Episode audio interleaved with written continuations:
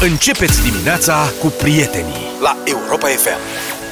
Orgolii mare astăzi uh, i-am strânit pe suporteri Se joacă Polia și Oțelul Galați În dealul Copoului, ca să spun așa uh, Așteptăm relatări mâine, Luca Poate, poate Derbiul mergi la meci. Moldovei, da, Derbiul mă, Moldovei, da Trimisul nostru special Să înceapă emisiunea Să înceapă, mai țineți minte Ține minte. Controversat Ce? Ia zi Opera de artă cu banana mă lipită pe perete Da, mă, n-am vorbit de ea Controversata. cu vreun an de zile Da, pe nu e nouă Cu bandă scoici lipită Da?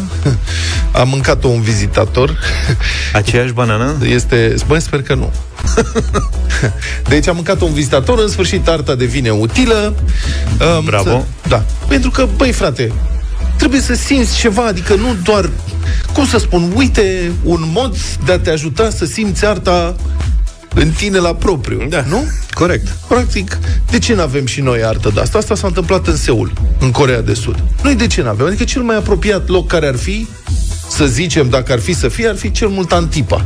Acolo mi se pare cam uscat, cam fără...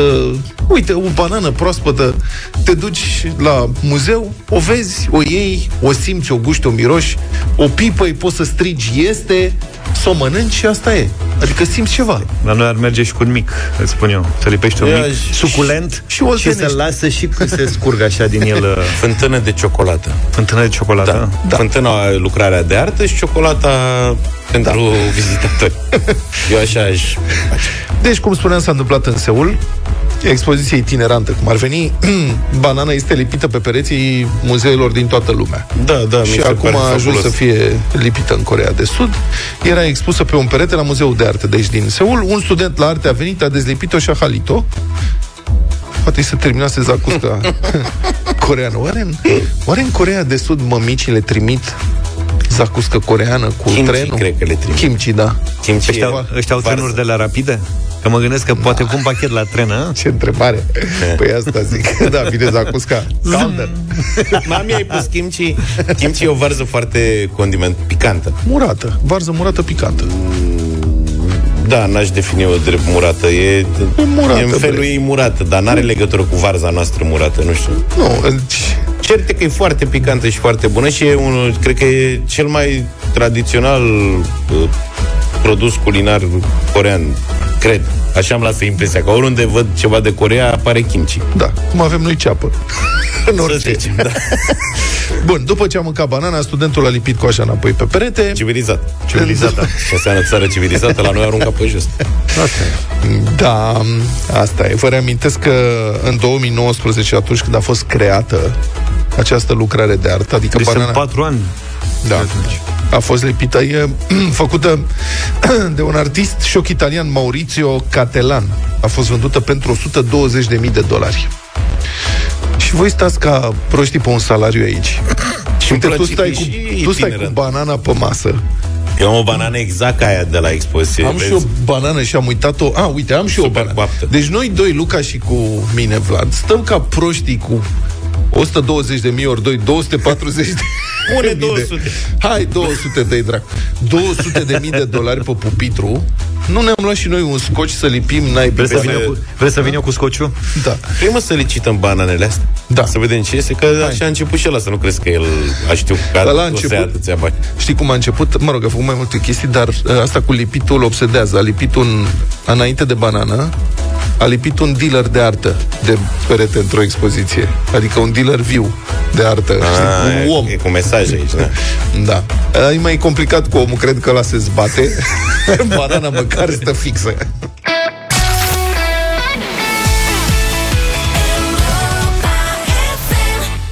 Ar trebui să facem o rubrică cu 90 zilei la Bush. Be my lover. Așa zici? Așa zic. Ar merge. Bine. Um, haideți să vă invit să purtăm o discuție despre, despre emigrare.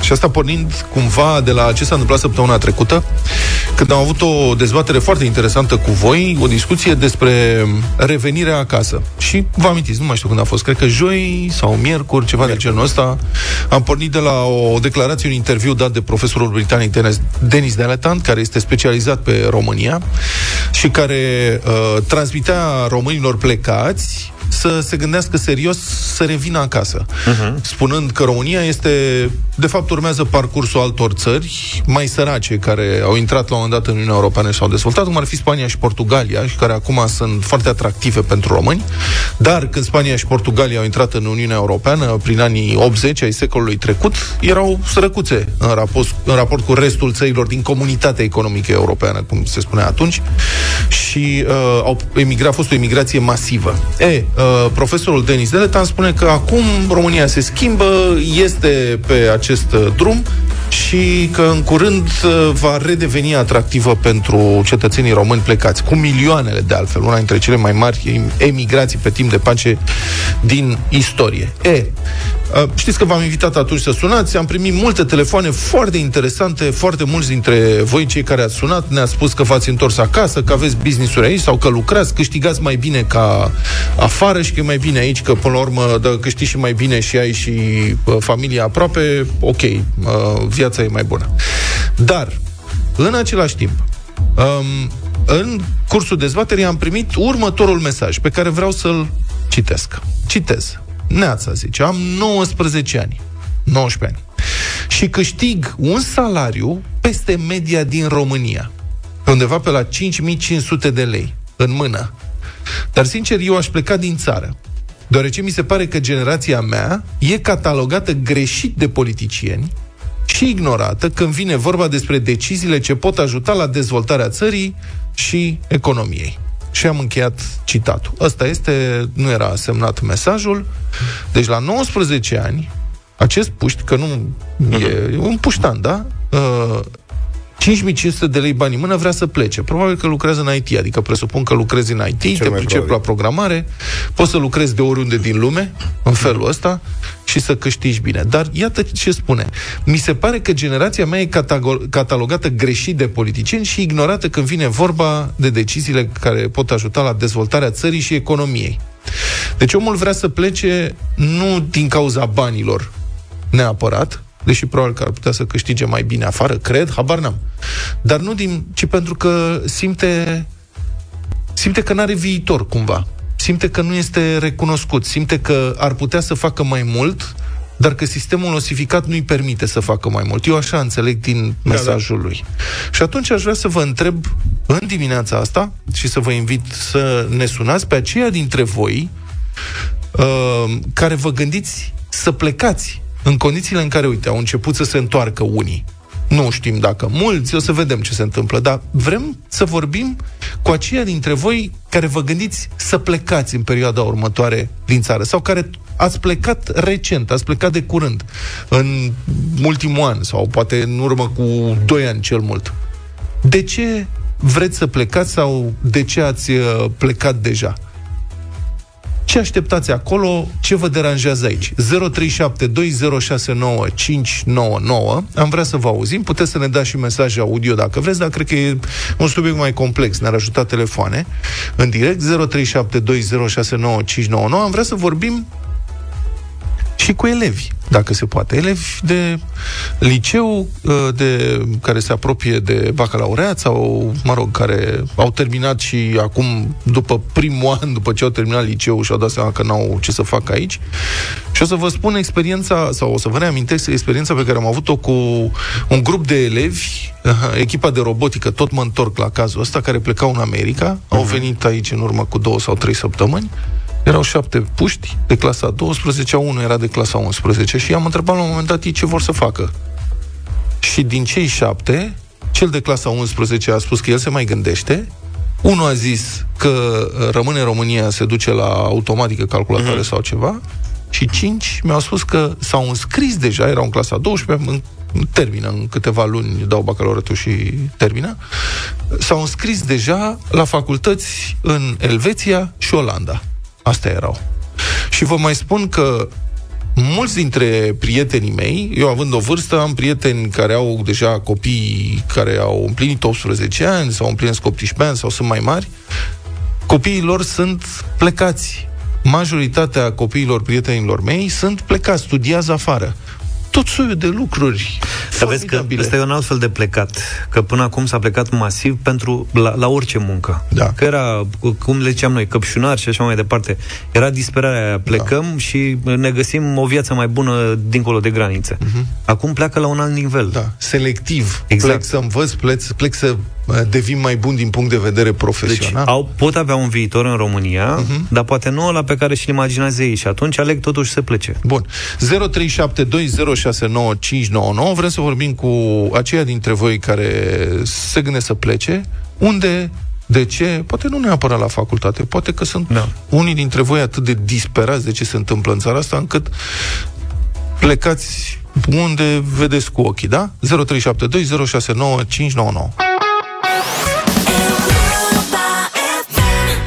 Mai sus de locul 2, ca rapid, uite, vezi, 7 și 46 de minute. Da, după ce am vorbit săptămâna trecută cu aceia dintre voi care ați revenit acasă, cred că e momentul și unui mic duș rece. Cei care plecați sau vreți să plecați, vă așteptăm să ne explicați de ce. 0372 069 599. Uite, Cătălina e deja în direct cu noi. Bună dimineața! Bună dimineața! Bună! Bună dimineața! Bună Bonjour. dimineața! Te ascultăm. Um, da, Înainte să vă spun de ce plec, vreau să vă spun că nu sunt chiar atât de tânără. Am 46 de ani și un copil de 16 ani. Mulțumesc! Deci m-am gândit destul de bine. Mulțumesc asemenea. Și curajoasă uh, la vârsta noi, asta. Uh, nu știu. Atât de natural a venit plecarea asta în, în mine, încât uh, nu, nu mi se pare că sunt curajoasă, abia aștept, sincer. Okay. În uh, 14 iulie plecăm. Unde? La Copenhaga. Ah, în Danemarca. Plecați uh, la un job. Nu, ne mutăm. Și fără, deci, fără job? În momentul acesta, în momentul acesta, nu doresc să revin în România, din două motive. Uh, eu am avut timp de 20 de ani un job foarte bine plătit aici, director de marketing, foarte bine, din care am plătit 10.000 de lei în fiecare lună taxe, degeaba. Okay. Nu mai am speranță că spitalele, școlile, drumurile, oamenii se vor schimba în timpul vieții mele și vreau să am și eu măcar un pic de altfel de civilizație, pe de o parte. Și numărul doi, suntem un cuplu de două femei și am vrea, dacă se poate, să nu ne mai prefacem, mm-hmm. că suntem prietene. Da.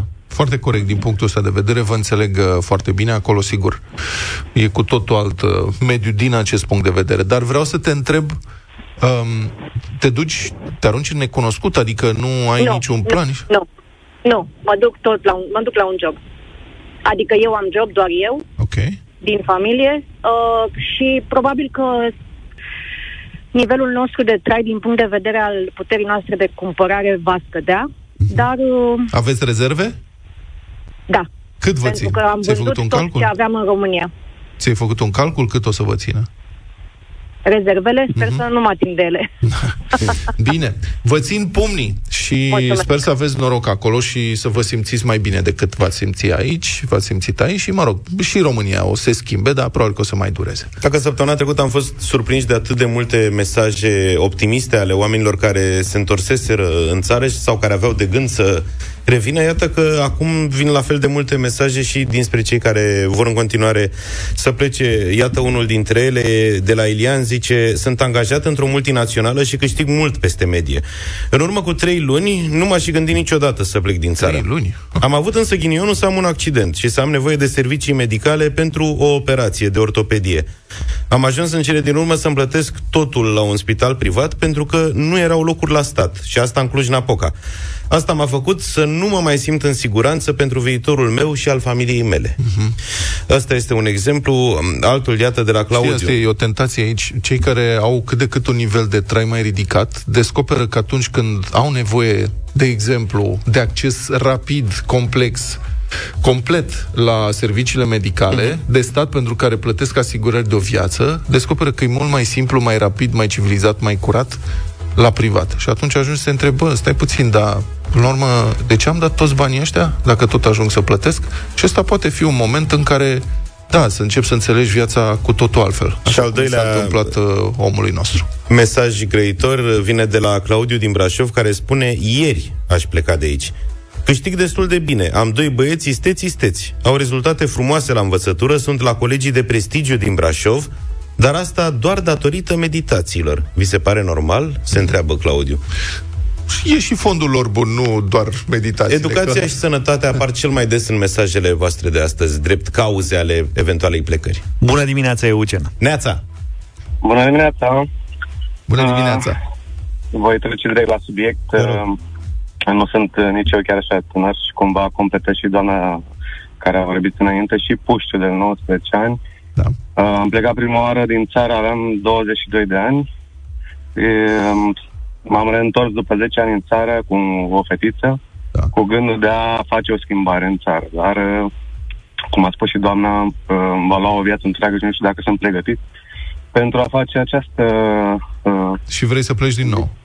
Da, aș vrea După să, câți să ani, plec ai, din nou. câți ani ai stat în a, a doua oră? Uh, am, deci, m-am reîntors după 10 ani și am cam vreo 5 ani de când m-am întors. Aha. Deci ești între Dar, două lumi, nu te invidiezi. Da, exact. E foarte greu. După ce uh, ești plecat, uh, e foarte greu să mai găsești loc în, în oriunde. Ok, mai ales dar de în ce te-ai țară. întors prima dată? Uh, simțeam nevoia ca să, să fac o schimbare și cu, uh, să fiu lângă părinți, să pot să, aj- uh, să ajut, să dau mână de ajutor și, la, și părinților și schimbarea, nu știu. Uh-huh. Uh, pentru, în general, uh, să, să, să fac ceva bine, nu știu, să aduc un plus. Poți să te întrebi, Ah. părinții trăiesc?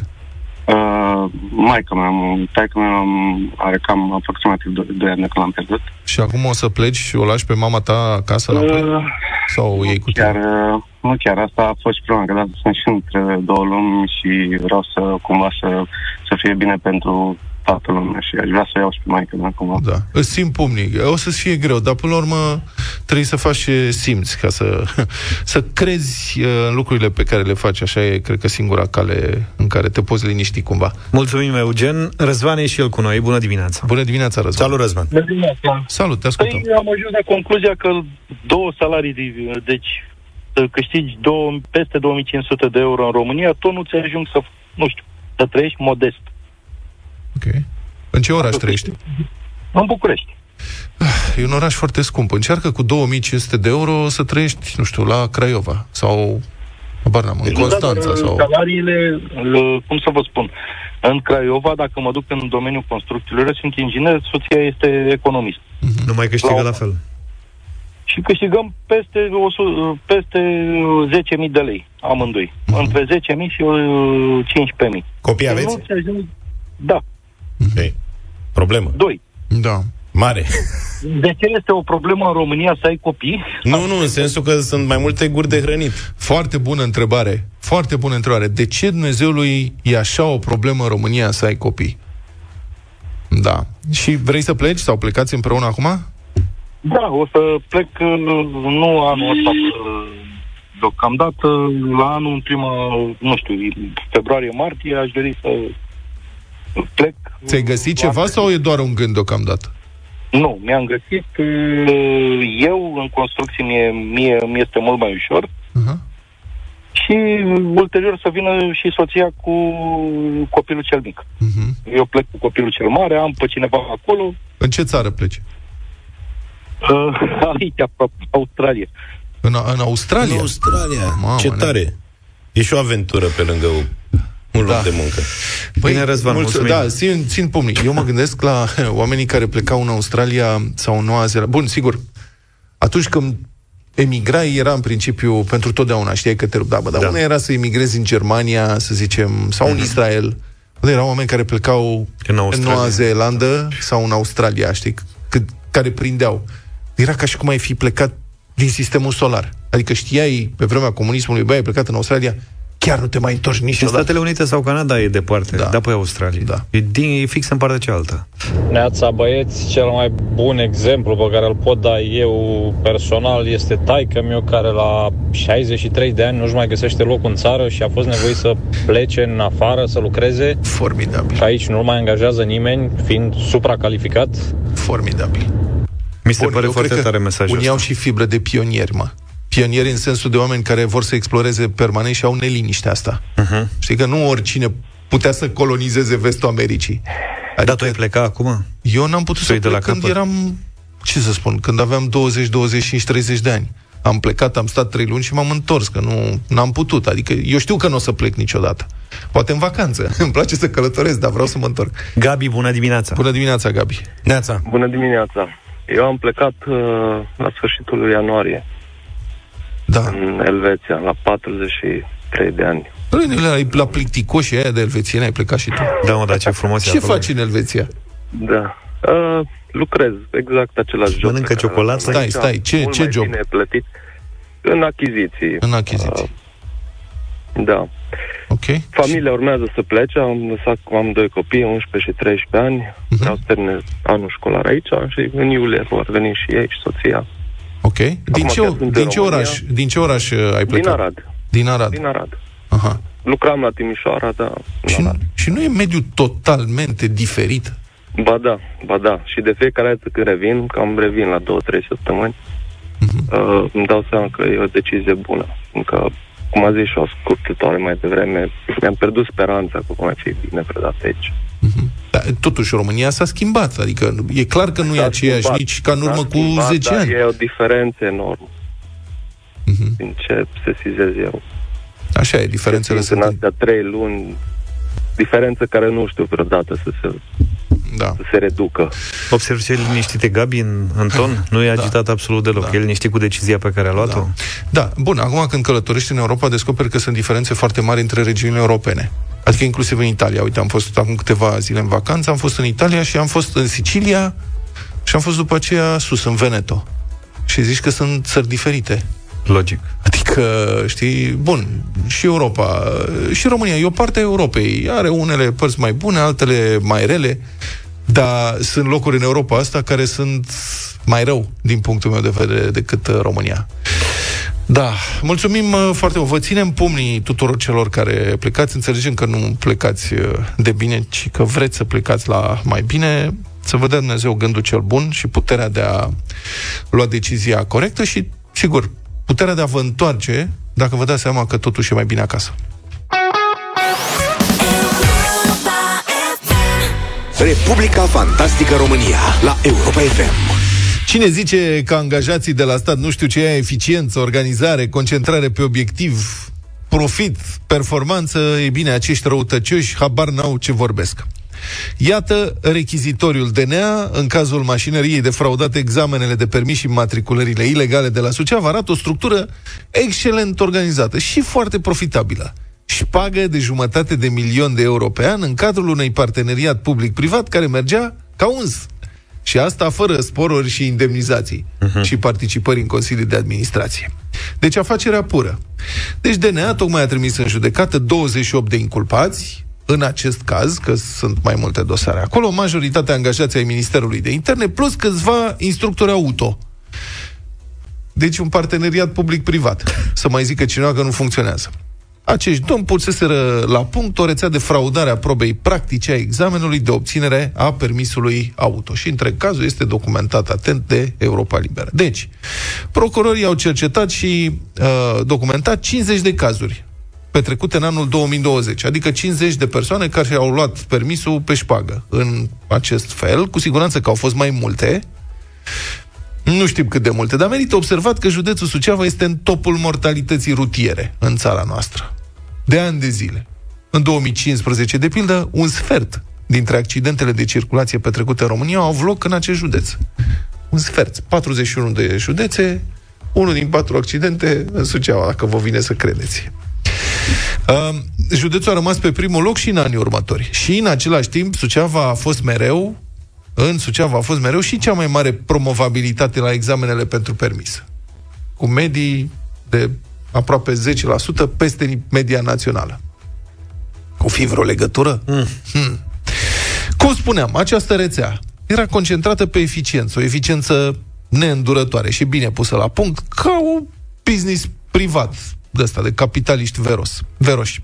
Suma standard minimă cerută unui candidat pentru ca să ia proba practic era 150-200 de euro minim. Deci asta era intrarea. Dar suma creștea în funcție de nivelul de pregătire al candidatului. Adică dacă îl simțeau că e slab, imediat creștea tariful. Șpaga putea urca până la 600 de euro în cazul celor care nu aveau deloc abilități de condus. Mamă, deci ești lemn-lemn, 600 amendă. Era Mai și știi ceva? Categoria aia de nu știau ce să scrie eventual. Da. Da. Uh, Deci, practic, evaluare și taxare corespunzătoare. Se făcea evaluarea și era încadrat la pragul de taxare cuvenit pentru gradul tău de pregătire. Plaja șpăgii varia și în funcție de alte criterii. Pentru femei sau persoanele mai în vârstă, sumele creșteau. Pentru candidații de etnie romă, sumele plecau de la 500 de euro și ajungeau chiar și la 1500 de euro. Urât. Discriminare. Da, deci discriminare rasială pură și dură, groaznic ce se întâmplă acolo, ce se întâmplă, dar observ că nimeni nu s-a plâns. Deși cei discriminați nu s-au plâns deloc că ei trebuie să plătească mai mult.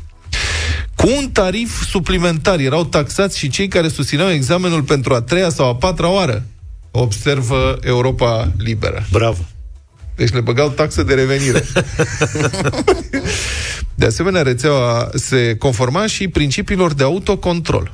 De exemplu, au existat situații când polițistul, că știți cum e, e polițistul care verifică și instructorul care uh, te învață cum ar veni. Uh-huh. Și șpaga ajungea la amândoi. Dar polițistul afla că la el ajunsese doar o parte din mita remisă de candidat pentru examen. 300 de euro din 500, de exemplu. A, și atunci îl pica. Mai erau și situații când examinatorul a cerut de la cel care voia permisul diferența de mită pe care o considera că îi se cuvine. Adică ăla dăduse la polițist și instructorul zicea, păi partea mea, deci autocontrol. Oamenii erau unii cu ochii pe ceilalți, toată lumea a concentrat pe performanță, nu scăpăm niciun bănuț. Bun. Deci, practic, se făcea un fel de impozitare progresivă în circuitul șpăcii. În cadrul rețelei se făcea și evaluarea membrilor pe criterii de performanță. Totul perfect, mă spun, afacere privată. Deci, șeful rețelei, adică coordonatorul compartimentului regim permise de conducere din Poliția Suceava, îi controla permanent pe subordonații și le dădea de lucru în funcție de cât încasau și cât virau. Au le dădea stele? Avea aplicație? Iată.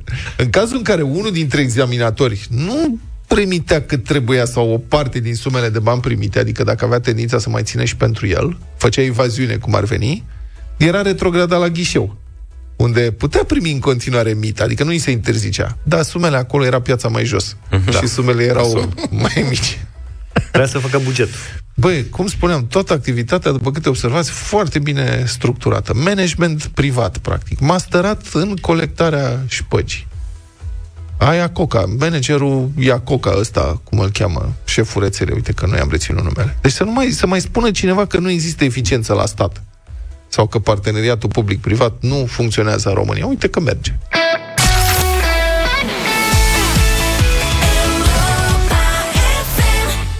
În această dimineață vorbim despre ceva special. Hochland, un brand de brânzeturi iubit de români, împlinește 25 de ani pe piața din România, iar Europa FM, la Europa FM sărbătorim acest moment cu premii pentru tine. De-a lungul anilor, Hochland a fost mereu dedicat calității și pasiunii pentru brânzeturi delicioase, iar acum te provoacă să ne spui ce înseamnă pentru tine o masă bună împreună. Așteptăm mesajele tuturor pe WhatsApp la 0728 3 de 1 3 de 2. Voi trebuie doar să împărtășiți cu noi ideile și gusturile pentru o masă bună împreună. Cu cine o împărțiți și ce anume puneți pe masă? Ce gusturi și ce oameni trebuie să se întâlnească la masa ta bună împreună? Ar trebui să fie o masă plină de bucurie, unde să fiți înconjurați de oameni dragi și de bunătăți delicioase. Abia așteptăm să auzim ideile voastre, vă așteptăm așadar mesajele pe WhatsApp 0728 3 de 1 3 de 2, iar în aproximativ 15 minute ne întoarcem cu premiul momentului câte 300 de lei pentru cele mai tari 3 răspunsuri. Așadar, aveți grijă ce ne scrieți acolo. Cu Hochland în deșteptarea, bucuria gustului împreună face orice masă bună. Deșteptarea la Europa FM. Și la 8 și 21 de minute, bătălia hiturilor. Așa. Ieri mi se pare că de 1 mai a lipsit uh, un gen muzical din programul nostru, așa că am zis că astăzi trebuie să reparăm cumva chestia asta. muzică grecească. Păi era cu ai noștri, mă. A, tu erai întâi mai grecesc. Da, mă, păi am dat machidonească, am dat muzică ușoară, ce mai dat, muzică Dar de rămână. petrecere. Da. Păi și nu dăm și noi o doamna Cati Garbi, tu xelefteria asta, sau cum se mai zice? Ia uzi, asta e propunerea mea. Το δεσμό ζητάς και ελευθερία Θα το σκεφτείς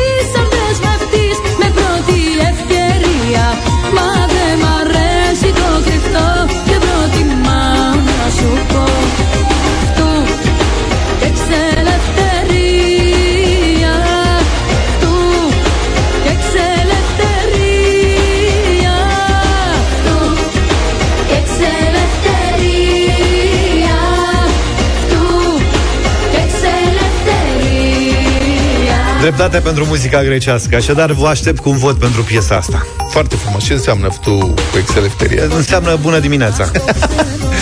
Da. Um, și eu am o piesă foarte frumoasă, Așa. cântată de o doamnă, e mai, mi se pare mai autentică. Îi spune doamnei Elefteria Arvanitaki și piesa se cheamă Topaploma, adică plăpumioara. Η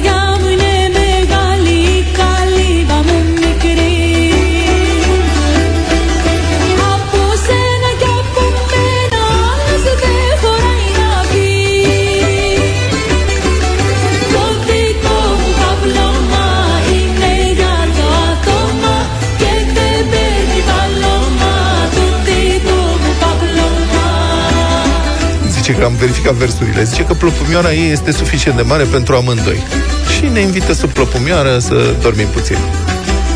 Ce Tu xelefteria înseamnă la naiba. A, da? Da, e pentru doamna Irina Margareta Nistor treaba asta. La naiba. Te rog să cauți uh, și ce înseamnă dinata, dinata, asta e Dinata, propunerea dinamea. mea, antic uh, Eurodance din anii 90.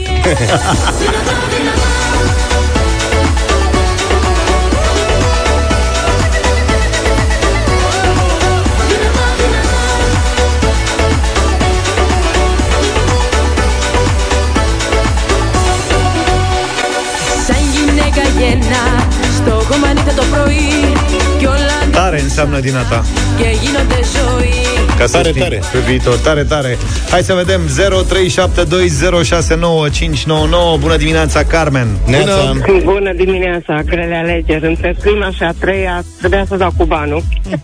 Hai și prima. prima. Prima, bravo, Carmen. Mulțumim tare mult. Selepteria. Ciprian, bună dimineața. Salut, Ciprian. Bună dimineața. Bună. O să votez melodia care definește perfect situația economică a țării. Lefteria. Aia, la naiba. E, Bravo. Claudiu, bună dimineața. Bună!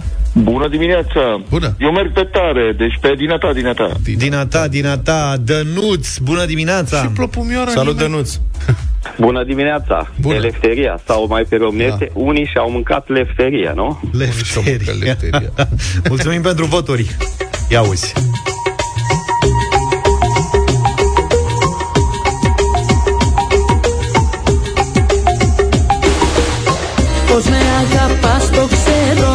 ella fue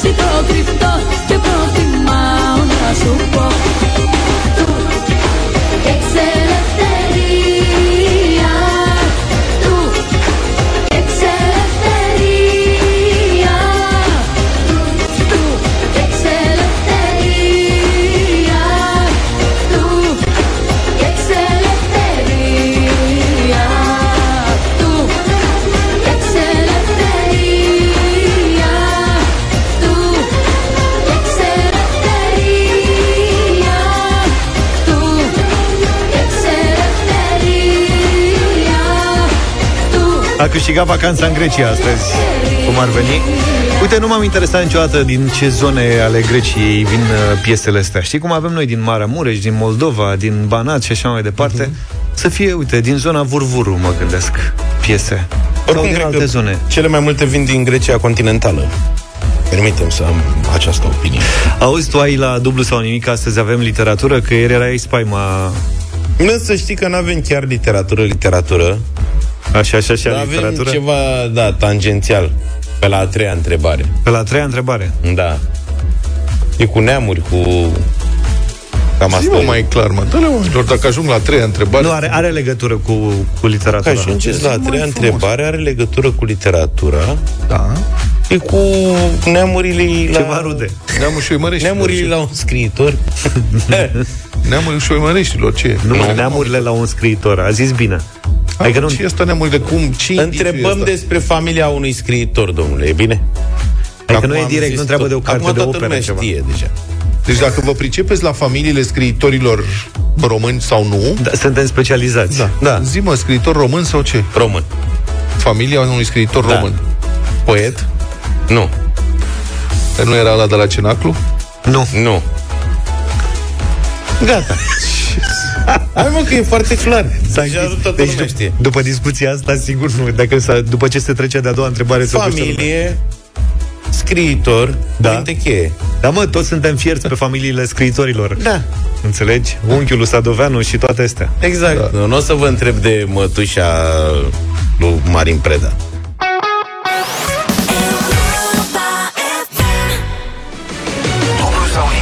Cel mai tare concurs radio, cele mai mari premii până la 4.000 de euro în fiecare săptămână. Astăzi plecăm de la 100 și sper eu să dublăm până la final, până la 800. Laura din Vaslui, bună dimineața! Bună dimineața! Bună, Laura! Laura, dacă vrei să-l vezi pe Luca în timp ce spune întrebarea, e adevărat că acolo e un delay destul de mare. S-ar putea să te și încurce. Te așteptăm pe Ok. pagina de Facebook Radio Europa FM, așa Luca, zâmbește. Pe Facebook, pe YouTube, pe TikTok. Ne vedeți acolo imagini uh, din studio în timpul jocului uh, de astăzi. Laura, ce faci? Uh, Bine, mulțumesc, la muncă. Ce muncești? Tocmai ce am ajuns la serviciu. Sunt în domeniul juridic, pregătesc un dosar pentru instanță. Mm, avocat? Procuror? Jurist. Jurist. Ai grijă ce spui, Luca. Tot ce spui poate fi folosit împotriva ta în dimineața asta. Da, da, da. Laura, pregătești dosar singură sau mai ai și ceva colegi pe acolo? Nu, nu, nu, nu, nu, nu, sunt singură, sunt singură pe domeniu. Mhm. Nasol, dar n-ai birouri pe lângă să-ți mai iei niște Avem, colaboratori? avem, avem, avem birouri, dar uh, e suficient. E suficient, ne descurcăm foarte bine, slavă Domnului. Adică Luca te întreabă dacă ai vreun coleg pe lângă tine, nu dacă lucrezi Asta. cu cineva la dosar. Avem, avem, avem, avem. A, de ce ai colegi? Câți colegi sunt lă- lângă tine? Uh, doi. Doi, bravo.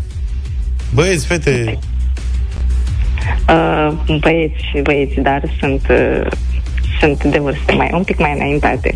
Adică domni. Da, adică da, da. 28 de ani. Am înțeles. Ok. Ei, să rămână prin preajmă, poate îți dă o mână de ajutor, să nu te încurce, însă ai 6 secunde să răspunzi la fiecare întrebare, Laura, să n-aștepți prea mult o confirmare sau vreun ajutor dacă nu e musai. Da, da, da, știu, știu regulamentul. Bravo, Laura. Și Bine. atunci îți dorim mult succes. Mulțumesc, mulțumesc. 100 de euro. Dăm bani ca nebunii în ultima vreme. Da, am observat că ești foarte... Nu știu de unde e întrebările Ai astea. văzut? Cum? Bine, problema nu e la tine, e la dănuți, la cei care sunt întrebări. Da. Laura, începem cu o întrebare simplă de 100 de euro, ca de obicei. Spune-ne care este sinonimul organului numit cord. Cord. Mhm. Inimă, inimă. E cineva pregătit acolo și cu laptopul Domnul dactilograf. Răspunsul e corect, da. Bravo, Laura. N-aveai o piesă cu inimă și tu pregătită? Uh, azi nu. Laura, ai trecut de prima întrebare, ai auzit indiciu despre ce va fi a treia întrebare? Uh, nu, nu. Ce să-ți fac? Am zis acum șapte minute. Deja am primit și răspunsuri multe pe tabletă, oamenii au intuit. Și e vreunul care... Unul, da, nimerită. Unul a nimerit-o, nu? Mhm. Bine, o să vorbim atunci. O să Ajungem spuneți sigur ce și vorba. la a treia întrebare. nu e așa, Laura? Uh, sperăm, sperăm. Asta înseamnă că mergi la 200? Da, sigur. 200 de euro.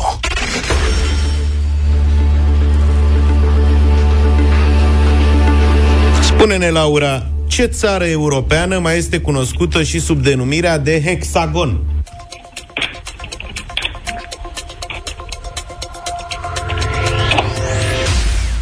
Franța. Da. Dar trebuie să mai exersăm un pic, că nu, nu ne-am mișcat suficient de repede, Laura, în dimineața asta. A venit răspunsul cam la o secundă după ce s-a terminat timpul. Adică răspunsul e corect, însă a venit târziu, una șaptea secunde, cam așa, șaptea, opta, undeva pe acolo. Dar nu știai sincer răspunsul la întrebarea asta Uh, fără să cauți o da, da, confirmare? dar nu, Ei, vezi? nu eram foarte sigură, nu așa, V-am că decât să Ăsta e, un, greșesc mai... ăsta e un bun exemplu și pentru cei care ne ascultă și vor intra pe viitor la dublu sau nimic. Câteodată genul ăsta de căutare pe Google îți distrage atenția și, deși știi răspunsul, te împiedici da. în chestia asta. Adică dacă te reușești să te încadrezi în 6 secunde, bravo ție. Înseamnă că ai uh, maestria necesară și meriți uh, un premiu fie și pentru asta, dar de multe ori iată că mai și încurcă. Laura, Mulțumim! Pe ne data auzim viitoare. mâine. Plecăm de la 200 mâine. mâine da.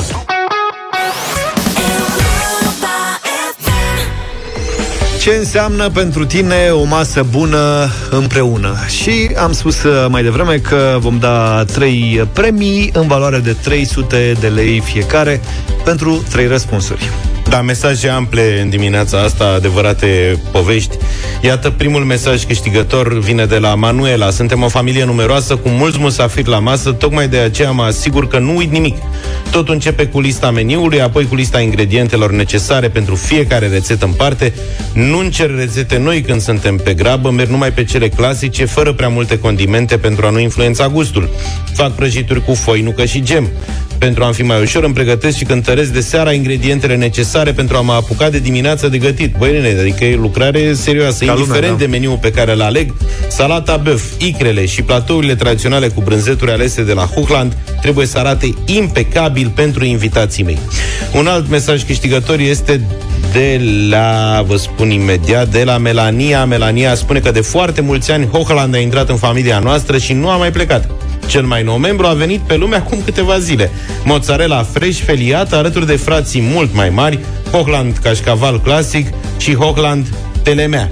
Plănuim să serbăm intrarea în familia a noului membru pe marginea unui superb lac la un grătar alături de fratele mijlociu, Hochland Halumi, Bravo. de la Delicii Calde. Iar ultimul mesaj câștigător de astăzi este cu tâlc o masă în familie e mai bine cu o bucată de pâine uscată și pace decât o casă cu belșug de mâncăruri și ceartă. Adică atmosferă plăcută, amuzantă chiar, unde toți membrii familiei vorbesc pozitiv și încurajator.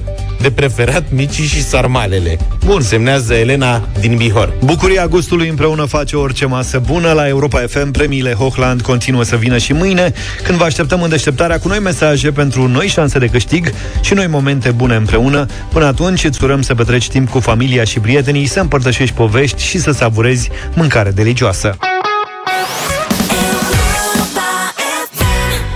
9 și 9 minute, arena lui Cătălin Tolontan în această dimineață, în deșteptarea. Bună dimineața, Cătălin! Bună dimineața! Bună dimineața! Încă înainte de a intra în arenă pe gazon, uh, permiteți-mi să furnizez o știre recentă. Foarte scurtă, apoi discutăm, apoi începe meciul.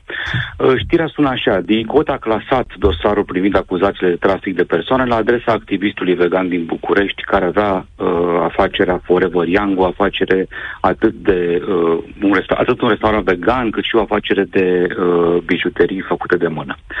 În schimb, acuzațiile de viol și act sexual cu minor au fost disjunse și trimise la un, un alt parchet.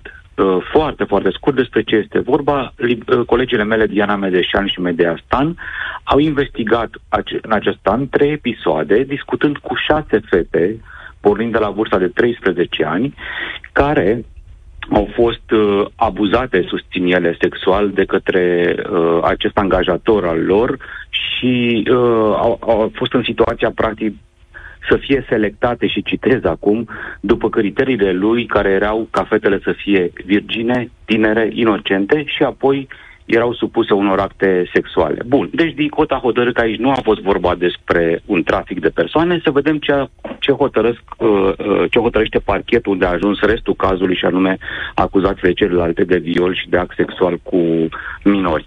De ce am relatat știrea? Pentru că în lumea de azi, unde există atât de multă uh, li- unor chiar refuz de cunoaștere și de foarte multe ori informații confuze, cazurile nu sunt urmărite.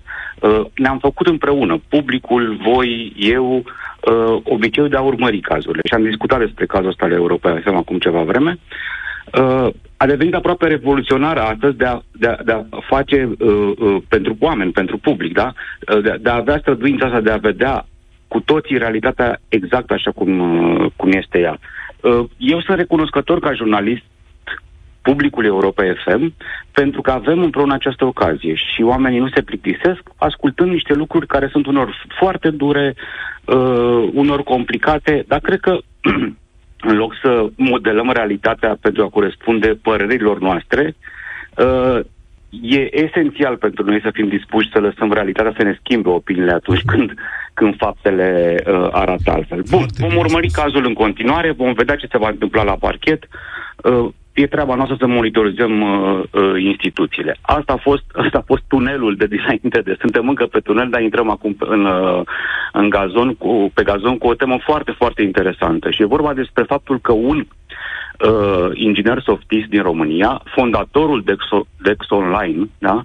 e cunoscută uh, aplicația sa, foarte multe lume o folosește, atrage atenția asupra unui lucru interesant, că noua lege a educației limitează și mai mult decât în- înainte înscrierea în clasa pregătitoare sau în clasa întâi, dar haideți să vorbim despre clasa pregătitoare, pentru copiii de șase ani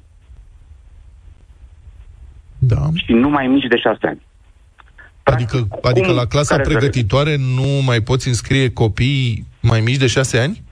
Nu. Deci înainte... Clasa pregătitoare, înainte, deci clasa 0, cum ar veni. Da, da, da, vorbim despre clasa pregătitoare, exact. exact. Deci înseamnă că Explic liceul imediat. se termină la 20 de ani. 19-20 de ani. Sau, sau, ca să dau exact uh, vârsta, uh, copilul în cauză nu poate intra în clasa 1 conform noi legi a învățământului mai devreme de șapte ani și 8 luni. Ok. Tatălui, tatălui povestește că pe vremuri uh, el a intrat la șase ani și două luni în clasa 1. Vorbim acum de clasa 1. Da. Copilului nu mai poate intra decât la 7 ani și 8 luni cel mai târziu. Asta înseamnă o diferență practic de 18 luni mai târziu am citat decât am intrat eu, a povestit Cătălin Frâncul, Cătălin Frâncu, scuzați-mă, uh, pentru, uh, pentru libertatea. Uh-huh. Acum, e foarte interesantă teama. Oamenii se întreabă, e bine, nu e bine, dar haideți să spunem cum era legea înainte. Înainte legea era așa, uh, au voie să intre în clasa pregătitoare de pildă copiii care împlinesc în anul calendaristic în care începe școala șase ani. Uh-huh. Deci până la, practic, până la 31 decembrie al anului respectiv. Da, adică dacă școala începea în Nu, nu, septembrie... nu, așa este acum, îmi cer scuze, așa este acum. Înainte te lăsau până în martie anul viitor. Deci, practic, s-au tăiat, s-au tăiat trei luni, da? Da. Puteai să intri în clasa 1 sau în clasa pregătitoare dacă vârsta 6 sau 7 ani era împlinită nu la sfârșitul anului curent calendaristic, ci până în martie anul viitor. Da? S-au tăiat trei luni din această repartiție a copiilor pe vârste, pe criterii de vârstă, astfel încât acum trebuie să fii mai mare cu trei luni decât înainte pentru a putea să intri la școală în clasa, în, în clasa 1. Deci, practic, acum, ca să repet, îmi cer scuze pentru definiția greșită dinainte din lege, legea din momentul ăsta, noua legea învățământului, nu te lasă să intri în clasa pregătitoare decât dacă copilul împlinește șase ani până la finalul anului calendaristic până pe 31 decembrie, an anului în care el începe grupa pregătitoare. La fel se aplică în, în, în mai departe criteriul, ceea ce, da, e o problemă pentru unii dintre părinți care aș vrea să, ar vrea să dea copiii la școală nu când împlinesc, uh, uh, de exemplu, clasa 1, nu când au 7 ani și 10 luni sau 11 luni, ci când au 6 ani și 10 luni sau 11 luni. Și de ce? Adică de ce schimbarea asta? Avem... Există vreo explicație? Da, există o explicație și e foarte bine să prezentăm ambele argumente. Deci, cei care susțin, așa cum face și Cătălin Frâncu, fondatorul Dex Online, că uh, și care a avut parte de o parte a educației sale în America, că nu este bine, susțin că nu este bine pentru că spun ei, uh, condiționarea accesului la educație de o vârstă nu este eficientă, da? Că singurul criteriu care trebuie să conteze este capacitatea intelectuală a copilului. Ceilalți, adică inclusiv cei care au agreat schimbarea legislației, astfel încât să se mai piardă încă trei luni, adică să fie mai mari cu, cu trei luni ca să poată să intre în, în, în această în grupa pregătitoare sau în clasa întâi, spun așa. Există studii și, într-adevăr, am verificat, există studii care arată că, de fapt, a intra foarte mic, mai mic cu 8 luni sau cu 9 luni sau cu 10 luni decât limita într-o activitate, și aici e vorba educație, dar și sport și alte activități, da? La o vârstă mică, atunci când 8 luni sau 9 luni înseamnă practic foarte mult din, din, din viața ta conștientă de până, până atunci, 20-30% uneori, da, înseamnă din viața conștientă, din, din capacitățile tale, nu te fac un copil precoce, un copil care se antrenează mai repede, ci din potrivă ai probleme de adaptare și uh, uh, ți-e foarte greu să alergi tot timpul ca să-i ajungi pe cei dinaintea ta din punct de vedere al educației în, în cazul ăsta. Deci ăsta e argumentul, Vlad.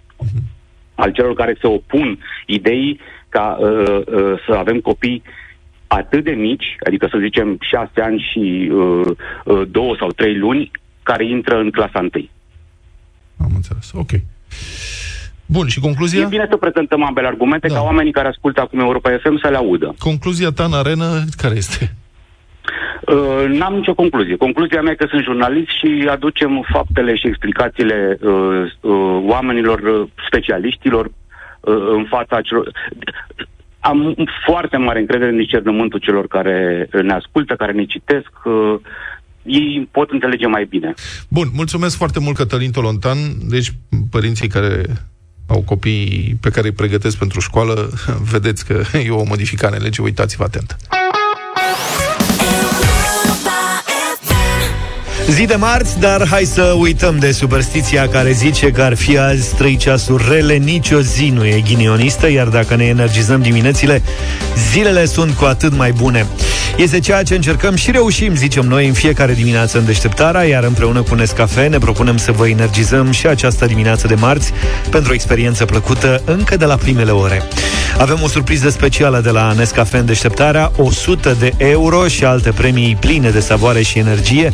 Nescafe Black Roast pentru zile cu aromă intensă și Nescafe Crema cu gust fin.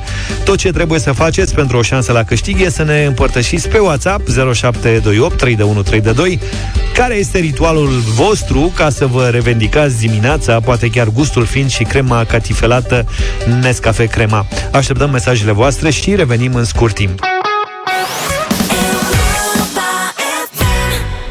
Uite încă o piesă din 90. Mai nebunit cu piesele astea. Din nou despre planul Netflix de a sancționa Ce a mai făcut? Parola de scară. Așa cum se întâmplă în multe locuri, Luca, dacă înțelegi ce vreau să spun. Da. da. E vorba de partajarea excesivă a parolelor pentru accesarea serviciului de Definește excesiv. De la 12 în, de la 12 în sus. de la scara de bloc în sus. Mă, cât sunteți pe parola aia? Dar zi sincer. Noi? Așa. Dar noi nu avem tati, avem parole diferite. Dar nu... Dar nu, că nu așa trebuia să faci. Cât suntem noi pe parola aia? da, Netflix și că a pierdut un milion de utilizatori în Spania în primele trei luni după ce a interzis partajarea parolelor nenorociții. Mi se pare normal. Spania a fost una dintre primele piețe unde Netflix a introdus taxă lunară pentru utilizatorii care și-au partajat datele de conectare cu altă gospodărie. Deci, okay. deținătorul parolei, care a dat parola altora, acum trebuie să plătească taxă suplimentară. Înțelegi? Mm-hmm. Cum? Mm-hmm. Tot aici au fost introduse măsuri tehnice pentru a detecta o astfel de partajare. Vine poliția parolelor de la Netflix, da. Cine e? Cine e? Mascații! Acum e foarte probabil că o bună parte din acești un milion de utilizatori nu erau plătitori efectivi, ci doar foloseau parolele unor plătitori. Nu cred așa da. ceva. Dar analiștii media spun că mai dureroasă pentru Netflix ar putea fi pierderea de popularitate pe piață. Deci spaniolul a zis, a, mea, deci ce faci? Îmi iei parola mea? Și a vecinilor să plătesc. Nenorociți de atâta lume. Malparidos. Anulările de abonamente în primul trimestru s-au triplat față de perioada precedentă. În plus, unul din 10 abonați din Spania intenționează să renunțe la abonament cu totul în următoarele luni. A devenit prea scump. Da. 5, 6 euro, 5,99 pe lună. Cum e posibil să faci prețuri de astea? 5,99, dă încolo de treabă la un serviciu recurent. Adică, măcar dacă te duci la magazin și cumperi ceva, vezi acolo, 5,99. A, psihologic e sub 6. Dar când e recurent în fiecare lună trebuie să plătești 5,99, care da. mai e rostul? O taxă similară, nu, stai, de 5,99 ca să adaugi membrii din afara gospodăriei taxe similare în Portugalia, Canada, Noua Zeelandă, a fost lansată în mai multe țări din America Latină, vă spun că ne paște și pe noi. Și un reprezentant Netflix a declarat totuși încrezător că și în Spania, la fel ca și în alte țări, numărul abonaților va începe să crească curând. Pe noi nu o să ne înfrângă aici. Nu. Eu vă spun, noi avem decodori HBO cu șurub din anii 90. Mai adică asta vă de lucruri mult mai grele. Mai țineți minte de decodoarele? Parola noastră de moșie e un zid da. peste care nu... Sorin se întreabă dacă Luca e zgârcit sau chiar are salariu mic. Să știi că n-am fost zgârcit niciodată, Sorin. și nici salariu mic n-are. Nici nu mărinimos nu sunt și nici prea mic. Dar e o chestie de... Ah, sunt niște tradiții. Fii atent, deci la nivel global peste 100 de milioane de persoane folosesc un cont pentru care nu plătesc anunță Netflix. Deci nu ești singur, mă. Ia uzi, Luca, ești într-o companie selectă. Sunteți 100 de milioane.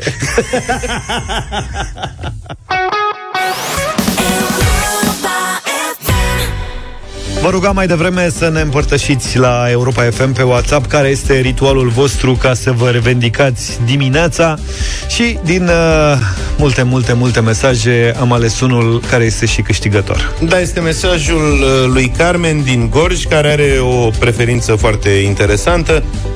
Ea spune că bea în fiecare dimineață cafeaua cu lapte și multă miere de rapiță care are rol energizant, iar împreună cu cafeaua chiar primesc doza de energie necesară pentru toată ziua.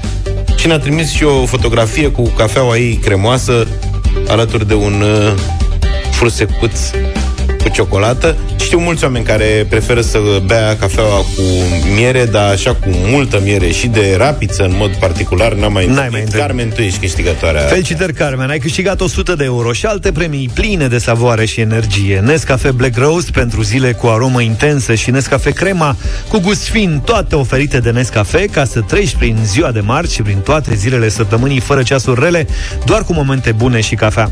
Bucură-te de experiențele frumoase ale fiecarei zile alături de Nescafe și Europa FM.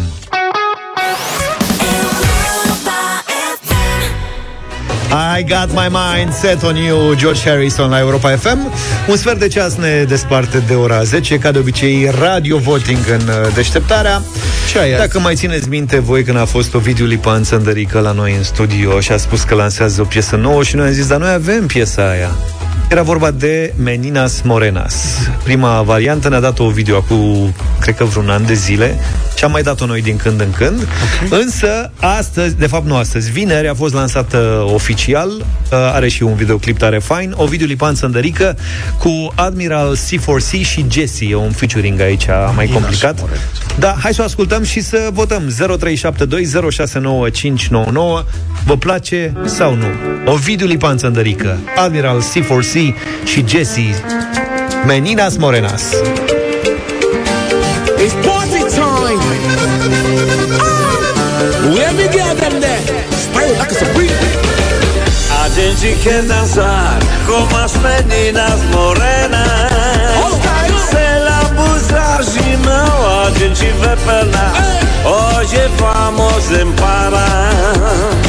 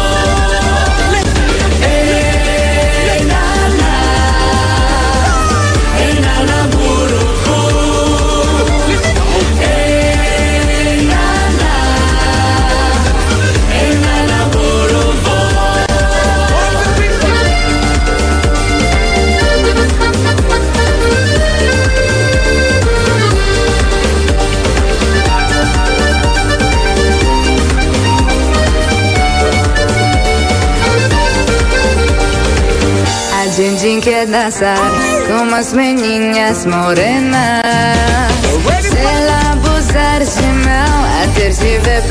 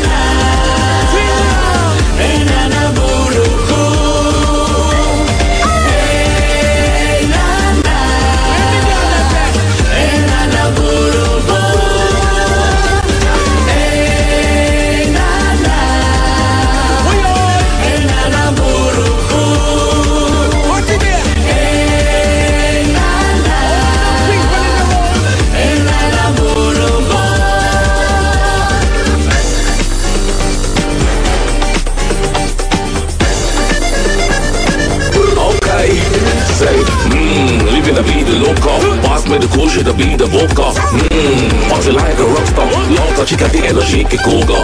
Yeah, the love it coming flying loca. Sky high, yeah, we don't no coca. A couple wheels on the beach of Mallorca, the LG line. Let's go.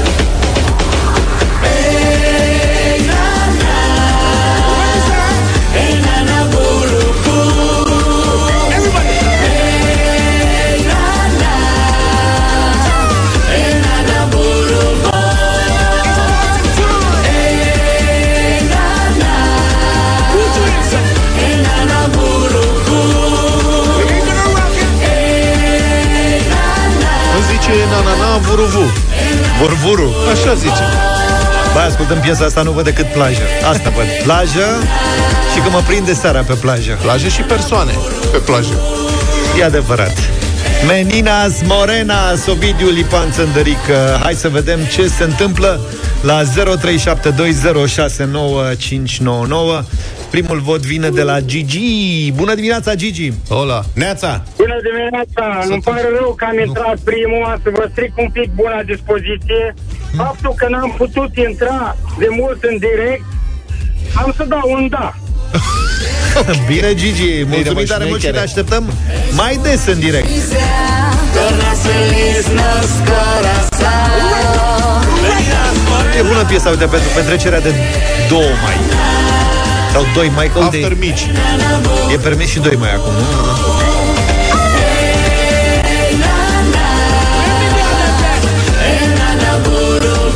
Ștefan, bună dimineața!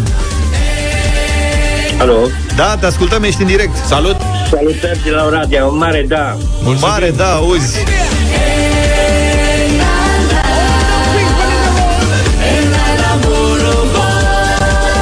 It's party time. Ionuț, bună dimineața! Bună dimineața, din partea mea e un nu. Ok. Aoleu, ce am făcut? Dar De de ce? ce? De ce, Ionuț? Nu știu, nu, poate e genul de melodie, trebuie să l ascult de șapte ori ca să-ți placă, dar Am înțeles. nu. Ok. Nu că mă așteptam la chestii de, Ovidiu. de genul e prea ritmată, până acum era prea lentă, prea tristă, acum asta e prea veselă. Nu, nu, nu, e pur și simplu îl vedeam pe el lipan Tândăric într-o altă zonă, nu în zona asta de... Să știi că e la tobe cântă, nu e la vioară sau de asta. Eu știu ce ziceți voi, dar nu. Bine, Ionuț! Bine.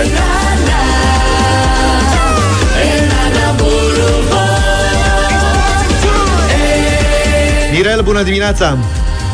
Bună dimineața, băieți! E- Eu zic un mare da, pentru că e ziua tineretului și merită sărbătorită cu asemenea mult. Ia uzi, mă, Gata, ce domnule, frumos. pentru toți tinerii din lumea asta.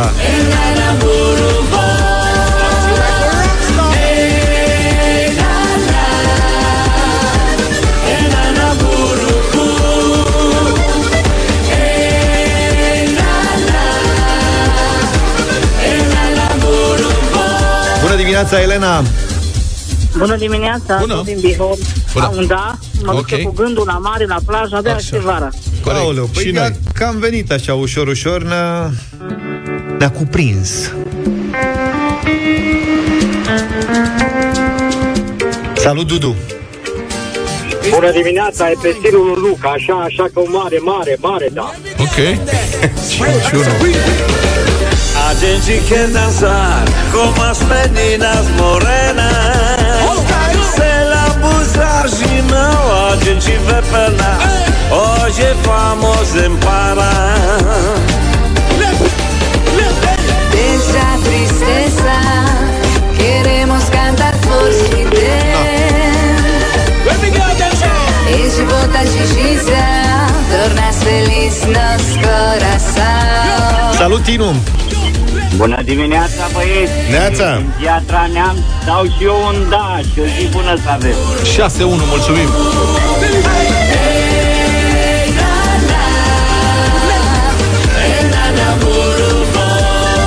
Ne-a sunat Ovidiu, o fiță îndărică la telefon. Neața! Salut, Ovidiu. Bună dimineața, nu e Tândărică, vreau să intru mai devreme să întreb cine mai are curajul să dea un nu. Na. Acum câteva zile am dat startul la van cu nu. Aha. Asta este, un da de la mine. Bravo, Ovidiu!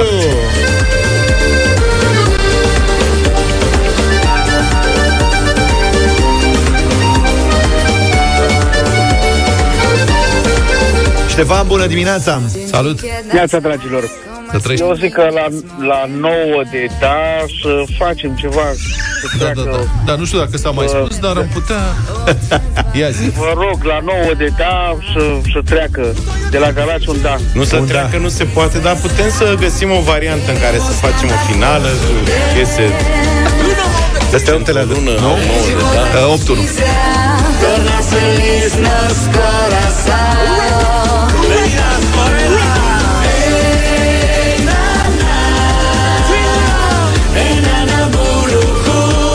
ultimul vot vine de la Silvia. Bună dimineața! Bună! Din Iași, un mare da! Ia uite, Iașu votează pentru Iași. Țăndărică e de acolo. Da. Gata, 9-1. Ce facem cu piesele astea cu 9 la 1? Ceva trebuie făcut. Ceva trebuie făcut, da, Facem neapărat. o colecție frumoasă. Vă lăsăm cu multă energie, ne auzim mâine dimineață, puțin înainte de 7, numai bine! Toate bune! Pa, pa! Deșteptarea cu Vlad, George și Luca. De luni până vineri, de la 7 dimineața, la Europa FM.